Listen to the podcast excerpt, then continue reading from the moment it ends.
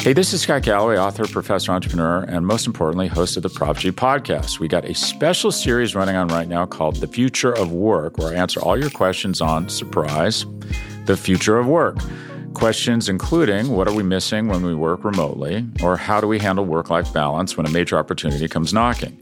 From the provocative to the technical, we're offering insights you won't want to miss. So tune in to the future of work, a Prop G Pod special sponsored by Canva. You can find it on the Prop G Pod wherever you get your podcasts.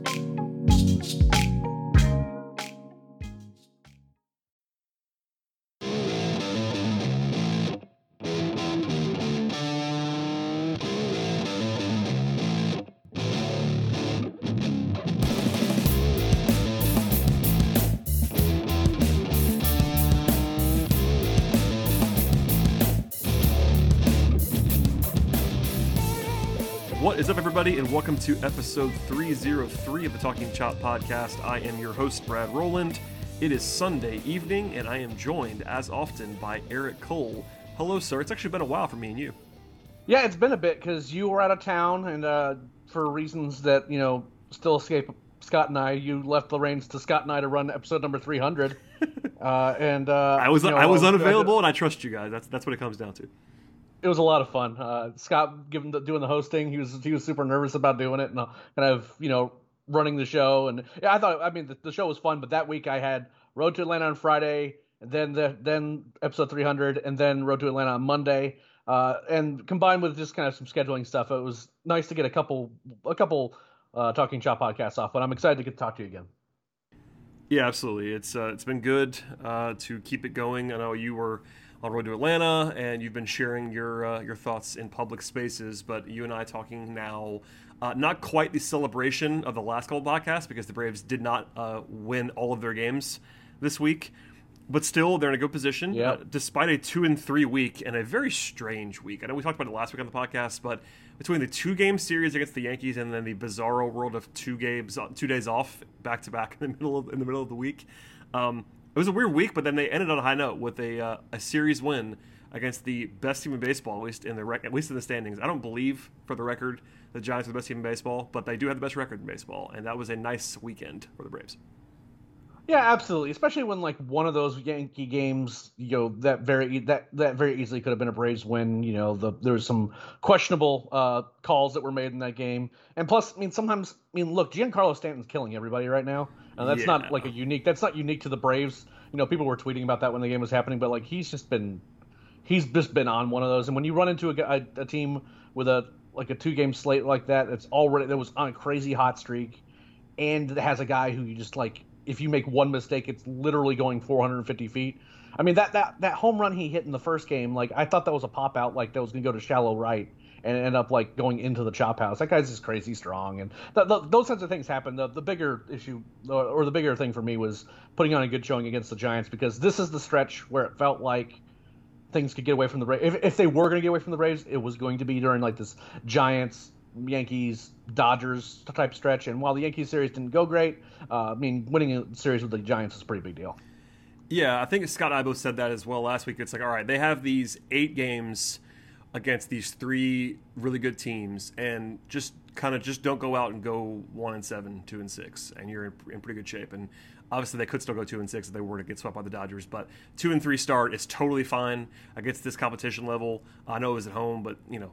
It's, it's totally fine. It's not a panic week by any means. It would have been if they, you know, had gotten swept this weekend, but they didn't, and they uh, they played well. Had a couple of you know, today was sort of a breezy win, as we'll get into in a second. But Friday was a fun one, sort of a comeback win, uh, despite the uh, Will Smith um, fireworks. I do want to you you referenced it quickly, but Tuesday was a long time ago. It feels like, but the uh, Tuesday night's game was kind of maddening. You had the Joc Pederson ejection, which was amusing, and then you had the controversial play at the plate with Freddie Freeman after the uh, lengthy umpire review. Where did you stand on umpire review gate on Tuesday?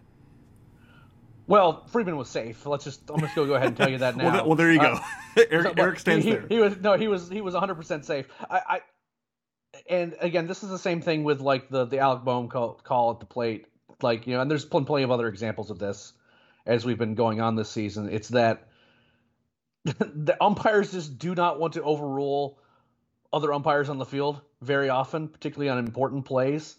uh, plays at the plate in particular, where it comes to whether it comes down to you know blocking the plate or you know whether or not even like a tag was applied or you know a guy beat a slide. Like th- those calls just don't get made. The worst one, there was a worse one that happened. The uh, I think it was yesterday where there was a play at third, like a guy was trying to get back to third. Uh, on a tag, like on on a on a fly ball that was, you know, you try to get back to third before getting tagged out and getting back in time, and like the third baseman's entire body was not anywhere within close of third base. He got called out, and then they reviewed it, and like there was no angle where he was safe, where he was out, and they still called him out. And I just my thing now is that if you're going to ha- if if you can't get these calls right where it's clear then just get rid of replay because it just doesn't make any sense to me. And you know, there needs to be some sort of accountability for umpires. I think there needs to be some third third party, like not members of the umpires union, that are like reviewing these calls uh, when it comes to re- replay and things like that. There just has to be some other different uh, methods of accountability because this is like some of the worst umpiring you can imagine, and that there that the safeguard that is in place, which is re- replay, just doesn't just does doesn't yield positive results nearly enough for given what the the way actual evidence that exists. I'm just I'm just over it. Just get get rid of it if you can't you, if you can't get it right. Yeah, it was maddening. I mean, everyone, almost everyone, I would say, at least a lot of a lot of Braves fans were uh, not exactly thrilled on Tuesday. So I always wanted to bring it up. Even Yankees fans were like, "Thanks." Yeah, there know, were some like, people. Like, uh, yeah, I mean, I think objectively, that's. Uh, I think you're on the side that I that I'm on as well. It was just. Uh, I know it's I'm trying not to because we do have the Daily Hammer. Shouts to Sean Coleman. Uh, we're doing this stuff daily now, and I'm trying not to go like super deep into the weeds early in the week. But that was one where I felt like we had to talk about it for a second, just because of how how controversial it was, how like game changing it might have been, all that fun stuff. So, uh, or not or not so fun stuff in that, in that case. But alas, that was that series. We'll we'll bury it and move on. Um, as we talked about over the weekend, they go they go two and one. Friday's game was um, the most back and forth. In fact, the only game that was back and forth in any way the Braves go from being down in the seventh inning to up in the span of two pitches. They scored four runs on two throws from the pitcher to the catcher, which is not a bad place to go when you end up on the right side of it. But uh, it was uh, one big swing and then one even bigger swing. Yeah, uh, it's helpful to have Jorge Soler on your team, uh, as it turns out. Dialed you know, in. he's a. I mean, I don't know what to, I still don't know what to make of. Like, I get a lot of tweets. People are like they need to extend him immediately, and I mean, like, I like Jorge Soler at the same time. But I mean, like, this is a guy whose hit tool is definitely well, and also like his in, his entire like ethos basically in his career so far has been he is hot and cold, and also is injured a lot. So like, it's this. He's capable of this, as we've now seen. I mean, this is a, this is the same man who hit 48 home runs in a season but his career high other than that before this year was 12 so it's yeah, like yeah, exactly. I, I, don't know what to make of him either other than he's obviously capable of doing whatever this is as i gesture wildly with him. no, no one can see me but whatever this is right now he's capable of this so that's good he's very very strong uh, I, and again this is just kind of gets back to like what happened at the trade deadline it seems like mean eddie rosario is a little bit to, to be determined he had a good he had a decent game today. He had a had a big triple uh, in his return to the lineup, or I guess his arrival to the lineup since he hadn't actually hit, hit, hit for the Braves in the major leagues. But I mean, like all these moves that Anthopoulos made at the trade deadline have paid off real dividends. I mean, sure, Adam Duvall, like he'll have nights where he's like you know over four with three strikeouts because there's like a, a tough righty on the mound. Uh, but I mean, like Soler's had big hits, Duvall's had big home runs. Um, you know, and and and Richard Rodriguez has been incredibly good out of the bullpen. So I mean, like, it just I think what I've been thinking about more and more just over this last few weeks as the Braves have, you know, both played well and then watched the rest of the division basically fail to you know be able to play the game of baseball whatsoever. I mean, watching the Mets and the, the Phillies deal with the absolute dregs of the of the league and like still getting beat up has been fun to watch to be sure. But you know, it also kind of reminds me like you know I sincerely thought that, like, I, I, I'd said on this podcast and I'd said elsewhere, maybe a month, month and a half ago, I put the Braves like a 10% chance of making the playoffs. And sure, I mean, like, you know, they certainly got some help from the Phillies. They certainly got some help from the Mets uh, in that, you know, it, kind of to be in the spot they're in right now, like healthily in first, first place. But the moves that AA made – like they didn't cost much. I mean, like again, they they their pro- highest ranked prospect on our list anyway was Alex Jackson that they traded away, and he was a guy like you know what I mean, and like and they got Adam Duvall for it, who like is been contributing meaningfully and they got real play. I mean, like Richard Rodriguez is like he's under control for a while. I'm gonna love seeing him in the bullpen for the next couple years, uh, assuming that you know the random volatility of bullpen guys doesn't happen to him. And you know, like these are real contributors who have been not only like in theory should contribute and in theory should make the team better. They have made the team better and probably and have exceeded expectations in a lot of ways. And that kind of gets back to you know what the front the front office made really smart moves, both in terms of like investing. Hey, we're not gonna we're not gonna get rid of too many prospects, but we're still to make this team better. I mean, it feels a lot better right now watching this team night in night out as opposed to you know running out you know Abraham Almonte and Guillermo Heredia every single day and you know kind of just hoping that that's going to be enough offense. Sure, we've had some like hot seats from guys like Ozzie and Dansby and Austin. You know, Freddie's had his moments too. I mean, that, that certainly helped. But having these guys who have offensive upside actually doing stuff and shoring up the bullpen with a real bullpen piece in Rich Rod, that's made have been a big, big deal. And if you go back to these last three weeks, can, it's not hard to see.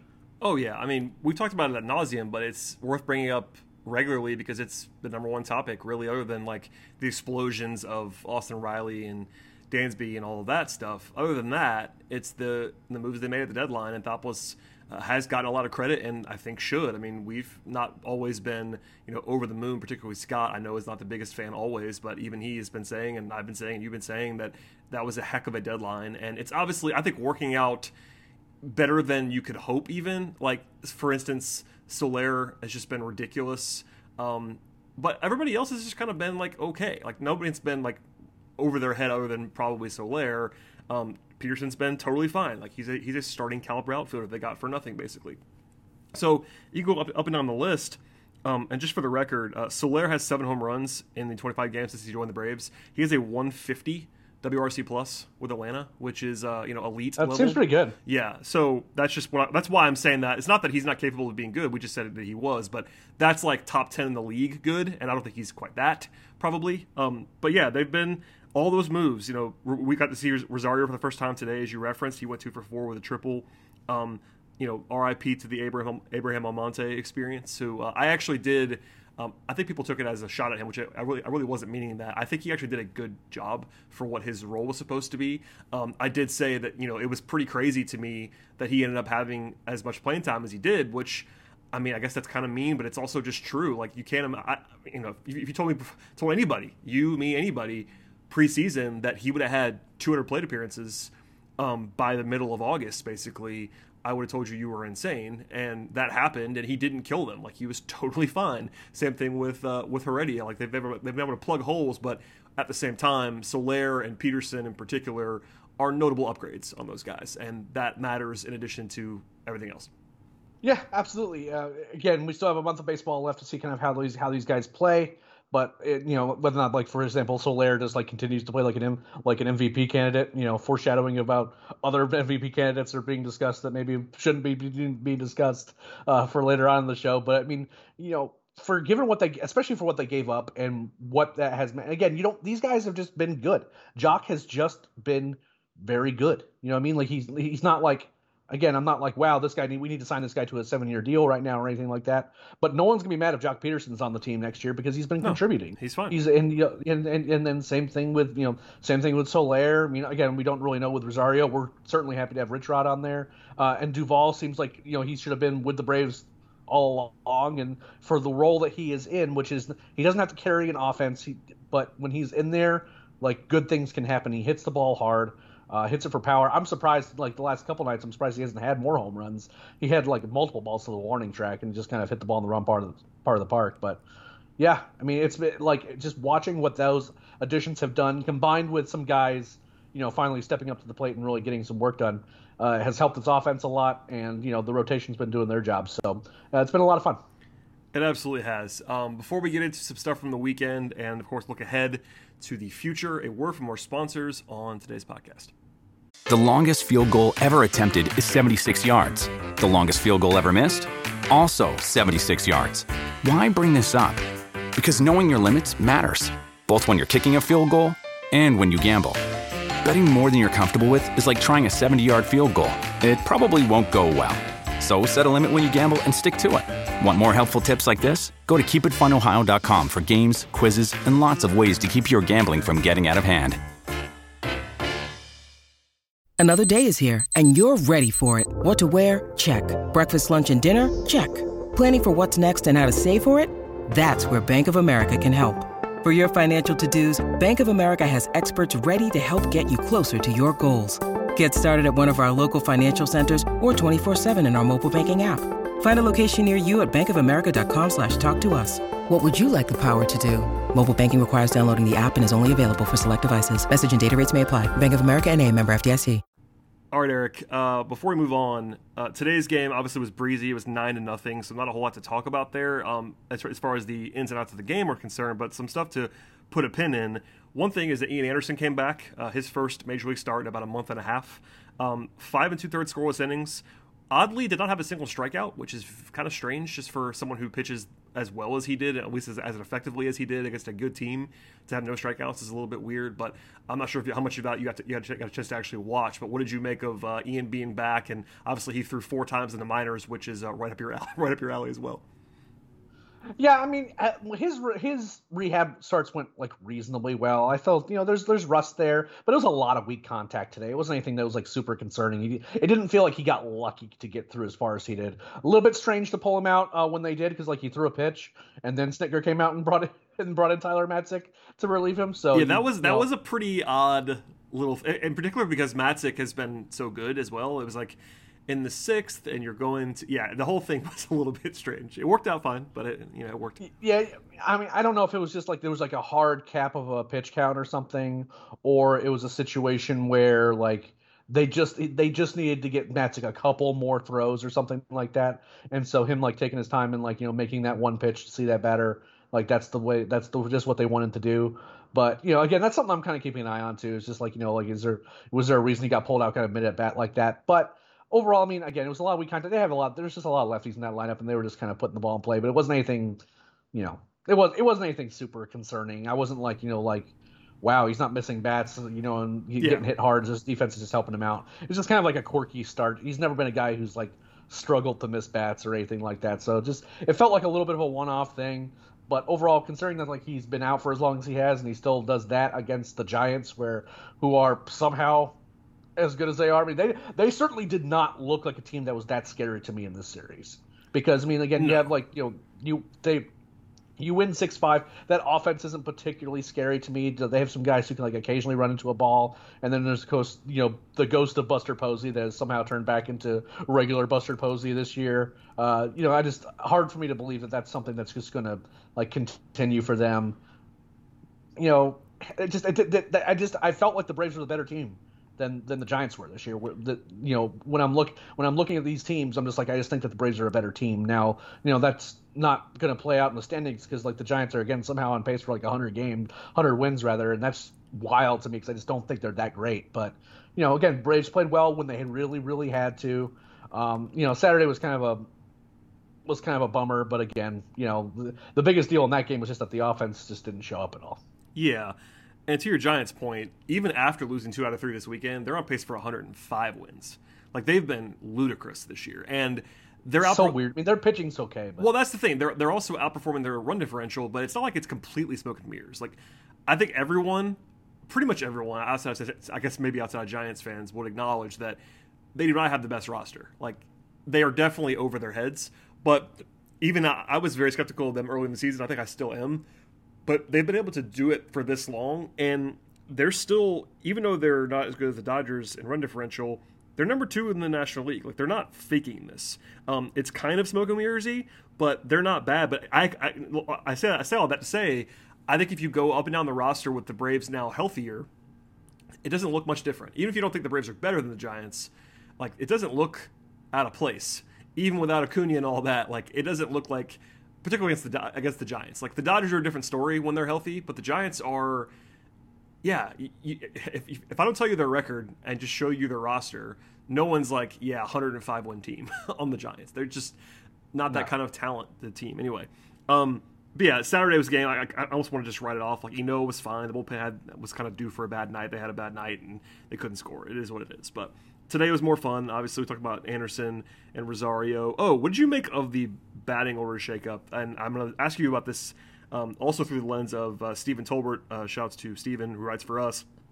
Wrote about Ozzie in leadoff spot this week, and it got a lot of attention on both sides. And Ozzy, uh, I think we agree he's not a prototypical leadoff man, but also there's the conversation of like, what else do you do there? Because they don't really have that guy on the roster right now with Acuna out. So, uh, I, I guess two pronged question. Like, what do you make of Ozzy up there, and also what did you make of like you know Pederson going to fifth today ahead of ahead of Dansby, et cetera?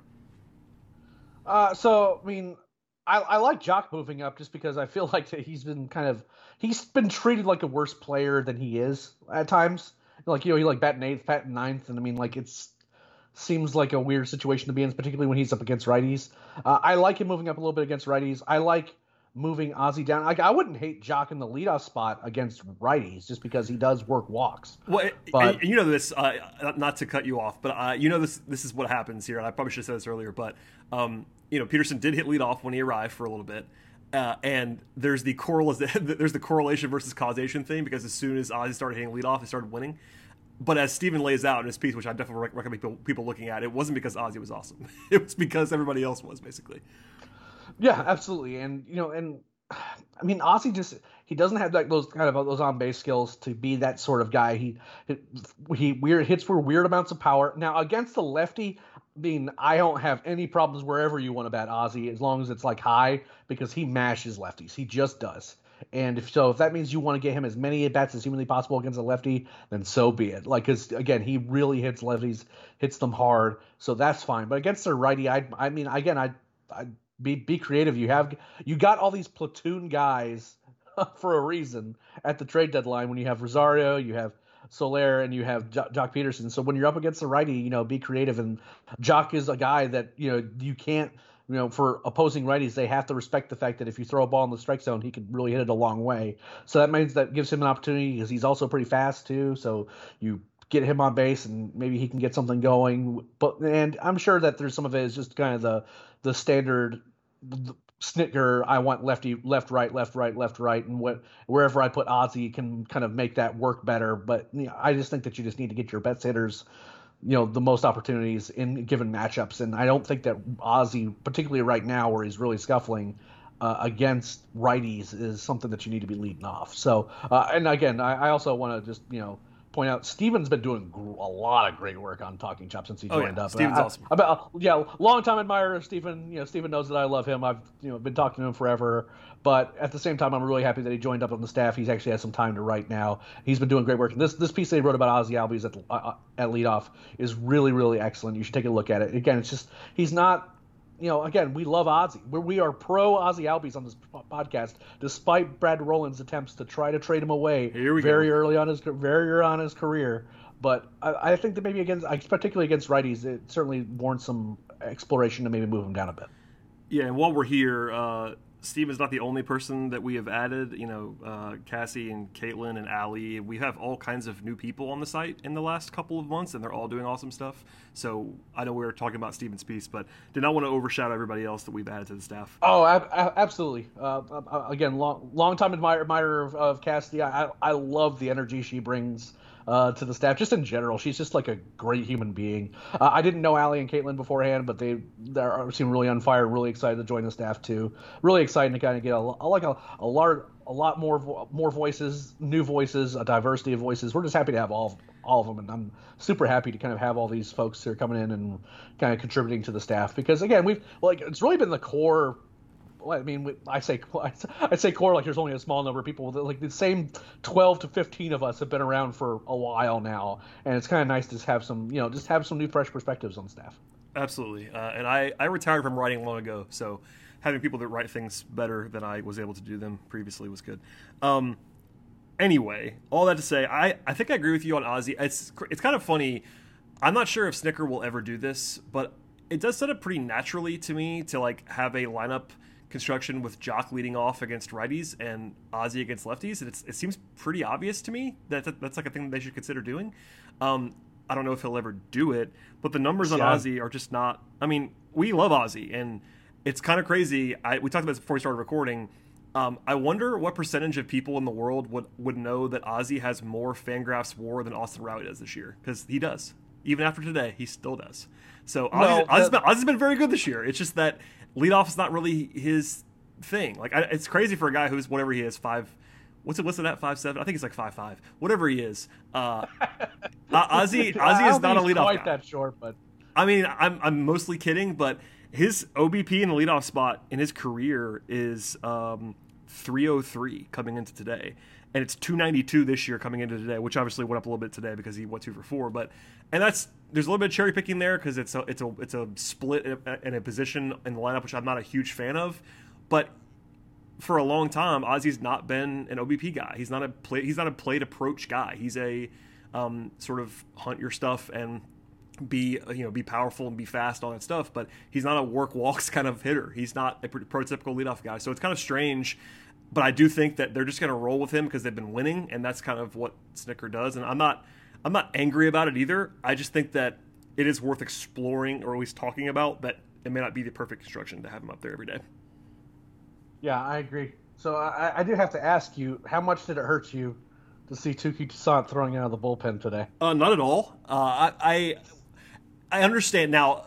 I I hope they give him more chances to start. Um, him coming in the ninth did not shock me, particularly because I think it had already been announced, or maybe it was close to being announced that the probables for the first three days of this week did not include him. Um, so once that happened, and there's no like firm indication from Snit that they're going to go to six man rotation, and it it's pretty obviously going to be Touki that's the odd man out because they've already kind of said that Smyly's not going to go anywhere right now. So I, I kind of get it. I was encouraged to see him throw though, like.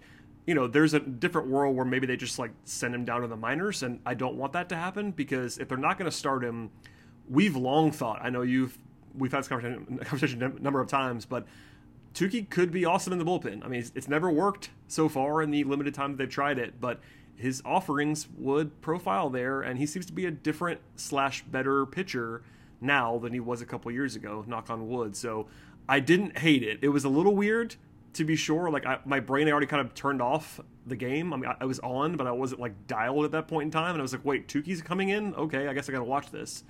And you know mixed feelings, I guess, is the long way long way around it. Just to say, like, I hope he's on the team. I also think it, it's possible that he may not start anymore if they're healthy, which I I understand it anyway. Yeah, I'm with you. I, I it Touki is such an easy guy to dream on because like he'll he'll like put That's together a good start in the minors, uh, or put a good good start in the majors too. It's just he's not been consistent in really any role, but we've seen him be good as a reliever. Like I, I, I do disagree with you that he's never been good as a reliever. And again, it was kind of a short sample size, you know, the a, a playoff run, you know, in, including you know in 2018. But you know, it's he's just he's a maddening player because he like doesn't really uncork his stuff anymore. He doesn't really throw like those real hammer curveballs anymore. He he, and I feel like that if he's going to succeed as a major league, like be like excel, is that he has to be in a position where he can like really like uncork his stuff and like throw as hard as he can, and you know really like bury those curveballs and things like that. And I just don't think that's something that's really possible for him outside of a relief role. Which the and the problem that you're now encountering is just that there's so many guys. I mean, like as a starter right now, like I, Tubby Tucker Davidson's like hanging around, and we have Kyle Muller, Bryce Elder shoving at AAA now, and there's other guys that are kind of making their way up. That double that double A rotation, they're gonna have to find places to play those, and all those guys are really good. I just think that at this point you just need to move Touki to the bullpen, and that's just what his role is. Because I just again, when he's a starter, he has to back up his stuff to command his ball, command his stuff past a few a couple innings. And when he's doing that, he's just not that special of a pitcher. And so, you know, again, I'm I'm ha- I'm happy to still see him around. I love Touki, and I think that you know, talent wise, you know, he's easy to love. But I think at the end of the day, for him in Atlanta specifically, it's bullpen or bust for him right now. Yeah, I don't know. We'll see. There's still another month. Maybe something happens. Maybe Smyly blows up, or maybe Touki just like forces his way in. But he hadn't he hadn't thrown in a week. I mean, I, I'm okay with pitching a guy in that spot, um, just because he's he's on your roster and he hasn't pitched in a week. Might as well put him out there 9-0 and like. And, he, and he's not Josh Tomlin. Well, I'm not. I'm not taking the bait on that. I'm gonna. I'm gonna move right along from there, Eric. but yes, I'm glad you asked about Touki. Uh, he he pitched today and did fine. I, so, I actually have another. I have actually another question oh, for no. you.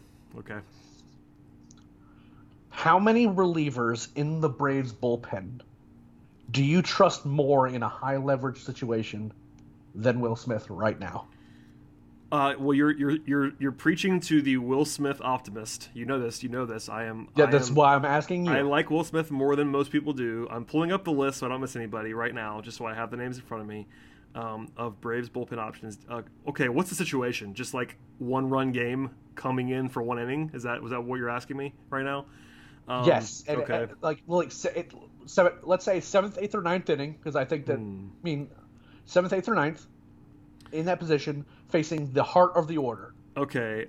Well, and, and we're not we're not we're, and we're not thinking about handedness. I was gonna say, do I get to factor in? Okay, so maybe not handedness. All right, I will say, at this moment in time, I trust Matzek, Luke Jackson. Never would have thought that was going to be the case before the season. That might be it, though. Honestly, and I know that's gonna. I you, mean, you, you trust you trust Richard Rodriguez less than Will Smith right now in that situation. Uh, okay, pro- probably Richard, but honestly, I, I I'm not trying to go down this rabbit hole. I there's too much in his in Rich Rod's peripherals for me to be like okay. Like I'm still terrified that something's just going to happen with with Rodriguez because his peripherals just don't make sense. Um, but I will. Okay, that's fine. I, I admittedly I did not have his name at the top of the list because he's thrown so many. He's thrown so few innings, so he was not in my peripheral line. Yeah, yeah, yeah, yeah, yeah. Yeah, I know. Uh, I get that. That's what. Just, just clarification. So th- those three guys. Uh, yeah, that that that's it though. I, I, would not take Chris Martin. I would not take AJ Minter. I, I, I agree with those. Yeah. Um, and I, I and I think I know people are going to get mad at me, and that's okay. I am not trying to stake my entire reputation on Will Smith. I promise you. Uh, I just think that my, my my entire point, and when Scott and I had this conversation, I got I got some emails uh, or, or, some messages. No, again, I want to say it as, as plain as day. I, I don't think Will Smith is awesome. I don't. Uh, my my whole point in the last few weeks is that I think he the hate's gone a bit too far on Will Smith. He's not terrible. It's just that he's not been great, which is fine. I, am I'm, I'm acknowledging that the home run. Uh, it's been actually like I might start calling this the Will Smith, a two a two run lead that uh, where he allows a solo home run with like one out in the ninth is like the Will Smith now, basically. Like he's not blown any saves he's, recently. He's, he's been he's he's been doing it a lot. But yeah. he's not blown any saves recently. He just like is uh, for some reason automatic to allow a solo home run when you're up by two. I, I don't really get it. It's uh, hasn't bitten them recently. But to your, it's a good question you're asking.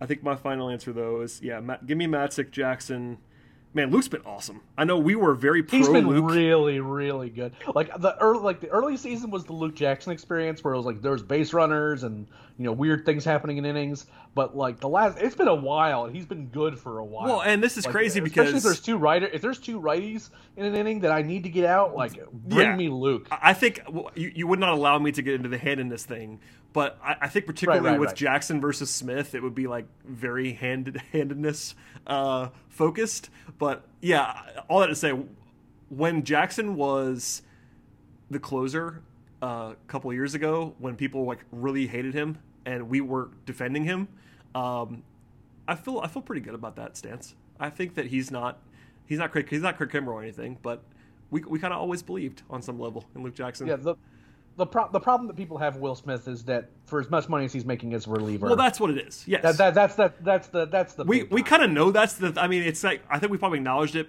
That's definitely it's a combination of he is the closer, which automatically raises your profile and the anger level when you don't do well, and then you throw in the contract. So those two things are definitely driving the conversation. And I get it. I mean, I wish money didn't matter and I don't I don't think it does as much as some people does. But for a team that does kind of operate with some level of fiscal responsibility, the money does raise his profile and be like, all right, man, if you're making thirteen million dollars a year, you better be awesome.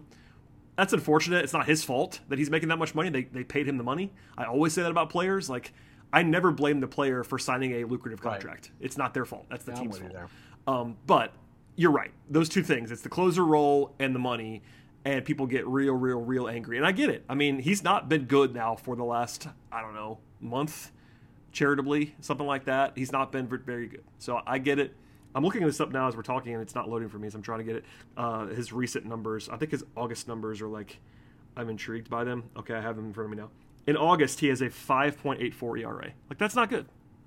Like, no, that, that is definitely criticizable. No one's saying otherwise. So, Good question though. I appreciate you asking that because that's uh, I had not thought about that actually, just in that in that way. Maybe we'll rank the bullpen uh, like the week in between the playoffs and the regular season, provided the Braves are in the playoffs. Knock on wood. I'm knocking on wood. Nothing is over. But if uh, if, they like No, clinch, maybe, maybe maybe if if they if if if they clinch or something, maybe we'll do like a reverse ranking order of the bullpen. That'd be fun actually.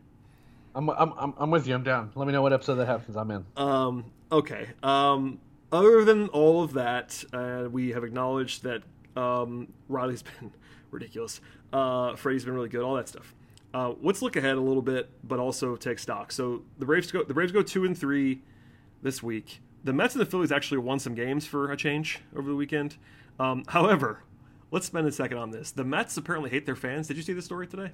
I, I no, I yeah. Javi Baez is doing the thumbs down thing, And, and he was The- not alone. the- There, there were multiple members of the Mets Yeah. that were like trolling their own fan base on the field, which is like, what are we Here- even doing here? Uh, Here, here's the only thing I'll say about that. If you think that any fan of any New York team is going to handle that well, you are sorely mistaken, and you will get run out of town. They won't care if you hit 50 home runs for you. If you are like actively engaging with the fans negatively in, in that market, good luck. That's all I have to say about it. yeah, that was a poor. I mean, that- I we, I'm sure we enjoyed it because we don't enjoy the Mets, but man, uh, Oh, it's, oh, it's hilarious. Yeah, for sure. that is a really bad idea for the Mets uh, players, and particularly Javi Baez, who just got there. That's not a good idea. He's not been great there either. Uh, not a, not a good decision. Um, Yeah, all, 11 games of Javi Baez, and he decides he's going to take on the city of New York. Yeah. Not a good idea, especially when you're seven and a half games out and you're in third place in the division. Um, so yeah, the, the Mets are seven and a half out. The Phillies are four and a half out. So they did close a game this week. I believe it was five and a half at one point, uh, five six days ago. Um, but the Braves are still in good shape. 538, which updates in real time, has the Braves at 86% to make the playoffs and 83% to win the division. Eric, our favorite game. Does that seem appropriate, too high, or too low to you on the projections? Uh, I think it's about right. I mean, the, the this this this was honestly the straight my, my my I maintained going into this kind of 18 game stretch. If the Braves just held their own, which two and three through these first two series is absolutely holding your own, right? Like I just I just believe that to be the case. If they can get through the Dodgers series, like don't get swept, right? That's basically the that's my mantra for that for that for this series is don't get swept by the Dodgers because then you can you know, let some bad things happen. But like the Phillies have had like had to scratch out wins against the Diamondbacks and they like lost they lost a couple games over the course of the two days two, two days off that the the Braves had off that they lost two games and that's how they got to the five and a half uh, game lead going into the weekend. Like they're not no, neither of these teams are trying to make a realistic push and they're really struggling against some bad teams. So if the Braves can just get through this stretch with the Dodgers, then all of a sudden like this schedule becomes a lot less scary. It just does. Like all of a sudden it's a lot of other easy teams and I think that they're playing well. If they can get again, if especially if they can win this series against the Dodgers, like I won't say that the division's over because this year this season has reinforced the idea that a lot can go wrong very very quickly. Yeah. Uh, and but at the same time, like I think that it would be very very hard for the Braves to miss the playoffs. Very very hard. Yeah, I I tend to agree, and we're almost there. Uh, we're not quite there, but we're almost to the point where I'm going to start talking about them. Uh, st- sorry, stop talking about the Mets. The Mets have a have a one percent chance per 538 to win the division. One percent. Now it's not it's not zero, but the Mets don't make up some ground in the next week, week and a half. Like it'll start being a two team conversation. It kind of already is in my mind to some degree, but I, I I refuse to just completely bury the Mets. But in my view, it's unlikely that the Mets win the division. So, uh, and Especially without deGrom. Yeah. yeah, the ground thing looms there and all that. So, you know, I agree with you. The Dodger series is big. Um, that's this week, and then also sneakily, the Rockies are not good, but they're awesome at home. The uh, the Rockies are 43 and 22 in their home ballpark this year. Now they are the worst team in the league on the road. Like, like I- cannot still imagine. I know Scott I talked about, about this last week. I cannot fathom how a team is as good as they are at home and as bad as they are on the road. It seems to be impossible to me, and there's a lot of, I'm sure, randomness in there. But it is truly remarkable how big the split is for the Dodgers. I'm sorry for the Rockies this season at home and, and at home and on the road. And the Braves do have to go to Denver. Uh, just to round that whole thing out, the Rockies are 17 and 48 on the road. So yeah, that's that's pretty bad. They're 26 say, games better. 26 games. It's it's it's it's pretty wild.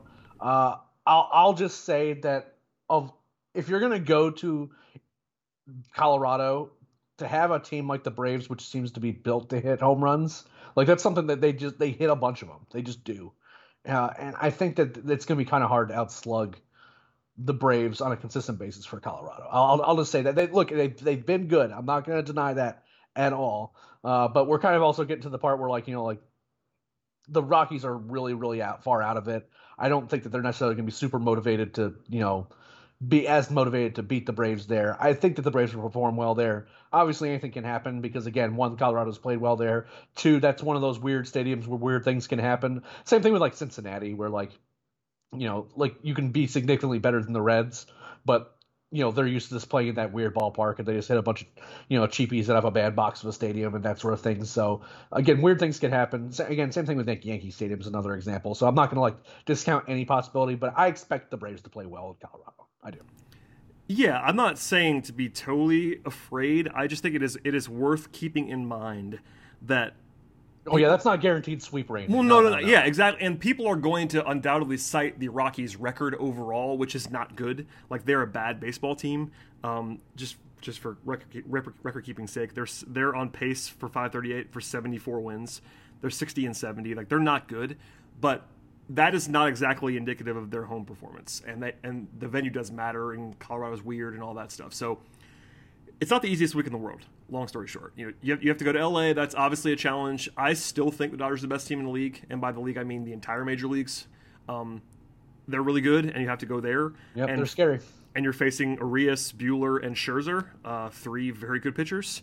Uh, granted, it is Smyly, Morton, and Fried for the Braves, so it's not like that's like chop liver. Uh, Charlie Morton, by the way, is like top ten in um, Fangraphs WAR among National League starting pitchers. Like he's been very good this year. Fried's been very good recently, all that stuff. But still, I think on paper, and I know Braves don't want to hear it, but you're not the favorite in this first series. Uh, it's just not. Uh, especially, especially when you're running Drew Smyly out there in game uh, one. Obviously, the Braves can win two out of three. They could even sweep the series. But on paper, I, I guarantee you, if there's a betting market available for for series price in these three games, the Dodgers are favored, and that's fine. What you have to do is uh, just avoid disaster. I mean, that's that's the benefit of building this lead the way they have so quickly is that you don't have to go out and sweep the Dodgers now. You can go out and even go one and two. I mean, if, if you put together a you know three and four, four and three week, no one's going to be overjoyed about three and four. But if you go three and four on on a west on the West Coast trip against these two teams, that's not the worst result. Like you're fine at that point. No, especially given the situations with these two teams, like that that that is not a terrible result. I I, I expect the the Braves will perform fine. Uh, and again, all, just hold your own because it's not like the Phillies or the Mets are doing anything inspired in any way. I mean, like the Phillies just had a bunch of guys go on COVID, on on COVID IL. The Mets, like a lot of their guys are either hurt or can't play or yelling at their fans. Uh, sometimes multiples of those things are true about certain players. So I'm just, you know, again, those are, those aren't teams that are like really making you like, wow, I, we need to win both of these series convincingly just to, you know, hold them off. Just play well. You know, again, don't get annihilated play reasonably, and then after that, don't be like, annihilated is great. I love. It. Do that. not do. Oh well, no. I mean, if they go one, if they go like one and six this week, the division race, I, I imagine could get a lot more interesting than anyone wants it to be. But I don't. I, yes. I think they'll do a little better than that. I I would concur across the board with that. I think if I had to proje- actually just flat out project a win loss record for the next seven games, it's either three and four or four and three. And yeah, that, that feels right. That might get me in trouble with Braves fans, but I'm just being honest with you. That's what I would project. I mean, I feel better about the Rocky series than you do about the Dodger series for obvious reasons. Um, oh, also while we're here, Philly has Washington and Miami this week. They're on the road, but those are two bad baseball teams right now. So advantage Philly on the schedule. well, we thought that when they we, we, thought that when they traveled to Arizona where was one of the that is, that is true, but they've also they, they also swept by them. They did. That is true. They also just beat their they finally finally beat the Diamondbacks three, three games in a row. So they've seemingly found whatever was lacking in the Diamondbacks uh, defeat department. But yeah, I'm I'm with you. I'm not trying to overstate it, but um, you know, that's just something to keep in mind too. So I think if they can hold serve uh, compared to the Phillies over the next seven days, their playoff odds will rise, and that's the way it's supposed to Yep, work. yep. And Yep. there, that's that's what your goal. I mean, obviously, you want to go six and one. Like you want to get Grady at this point in time, and put it Oh, away. yeah, no. I know we, we would love it if the Braves could put this thing away in like mid September. That'd be that'd be great for me. Be great for you. Be great for Scott. Be great for our, all of our all of our blood pressure. It'd be awesome. I'd really enjoy that. Eh, eh, it'd be big great for Chris because all of a sudden he could Chris could breathe for a second. Yeah, it'd be Yeah, good. oh, it'd be, yeah, yeah. He, he he's actually been managed to steal days off here and there, and I'm I'm thrilled for him. You know, being as plugged in as he is. Well, when the Braves have uh, a random scheduled back-to-back off days in the middle of the week in August for reasons passing understanding, it allows some flexibility, which is good. So, shout out to the Braves. Oh, last thing, I promise. Uh, I just pulled this up, and I was I, I want to know what you think of this. Uh, I pulled up the game by game projections on 538 right now for this week. Uh, this is a reminder that baseball is is baseball. Every single game on this week's schedule uh, has between a 36% uh, win percentage and a 64% win percentage for either team. So basically, you're coin flipping seven times, which is baseball in a nutshell. Honestly, Yep. like I forget that sometimes. I think we're all guilty of that, but uh, it's kind of h- hilarious when you just look at like a big list of baseball projections, even among teams that are not even that close together. It's like a 70-30, which is not that high. I mean, it's just not that big Yeah, of a. yeah, weird, yeah, weird things happen. I'm used to like doing basketball stuff and football stuff where the the splits are a lot bigger. Like the best team in the NBA versus the worst team in the NBA, it's like an 85-15 kind of thing, maybe 90-10 sometimes if they're if they're actually trying. In baseball, you put the Dodgers against the Orioles and like yeah, they're a huge favorite, but it's not as big as it would be in other, in other sports. It's, it's one baseball game. So, Yep. alas. Um, all right, Eric. Anything else to plug other than Jesse Franklin, uh, power hitter? Anything else to talk about on the podcast? Uh, well, I mean, I guess Luke Waddell, power hitter too. I would have not bet that guy would have had uh, six home runs uh, in his debut season after being drafted, but here we are. Uh, you know, a nice little senior sign from day two is kind of going wild. Beyond that, just make sure you're watching the site. There's going to be a lot of content coming up. Uh, we're, you know, the the minor league season's kind of slowly winding down, so make sure you're reading those recaps. And we're going to have some sort of kind of like end of the year type stuff coming up. It- it- kind of in the relatively near future. Road to Atlanta, uh, barring a disaster, we'll re-record it tomorrow as well. So th- those are all things to kind of keep an eye out for. And you know, again, once we start getting to September and the playoff picture becomes a little bit more clear, we're going to start doing a lot of that preview content over on the site. So make sure you're reading the site over at TalkingChop.com and make sure you subscribe to the podcast because I'm sure that Brad's going to tell you all the ways in which you can do that so you don't miss a single bit of content uh, put out by uh, myself, one Brad Rowland, as well as many others. Yeah, uh, Eric, I'm not sure if you heard this, but there's only, if there's there are many paths you can take, but there's only one road to Atlanta. Just want to tell you that right now. There's only one road to Atlanta. Uh, hey, hat, hey, to Kyle Tate for that little gem. yeah, Um, shouts to I, I- Kyle. I- Shouts to Kyle Tate. Uh, I need to get him to record a new intro, but yeah.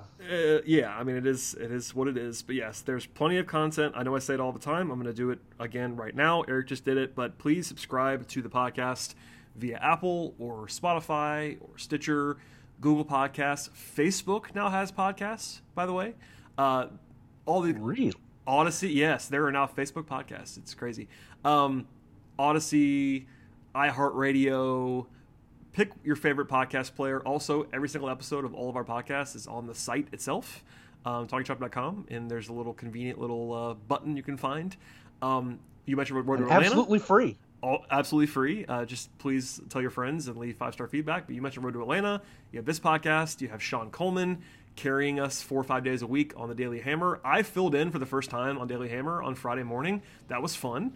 Uh, I'm glad Sean is around, though. Sean does better. Sean does a better job than I do uh, on that podcast. Sean does a great job. I got and through it. he, And he he does a great job, and he is like relentless with those things. So I'm, I'm we I'm had to, we had to be stuck. I mean, I, I know between Sean and Chris, we were very stuck to be like, hey, Brad, can you do Daily Hammer? Like I had to be the fifth option. There's no way I was the number one option. That's okay. I filled in. I talked for 10 minutes by myself. It was fun. Um, but anyway, please subscribe to the podcast. Eric, thank you for joining me as often, my friend. We will talk soon, I'm sure. No problem, man. Appreciate you. As for everybody else, please stay tuned. See you next time.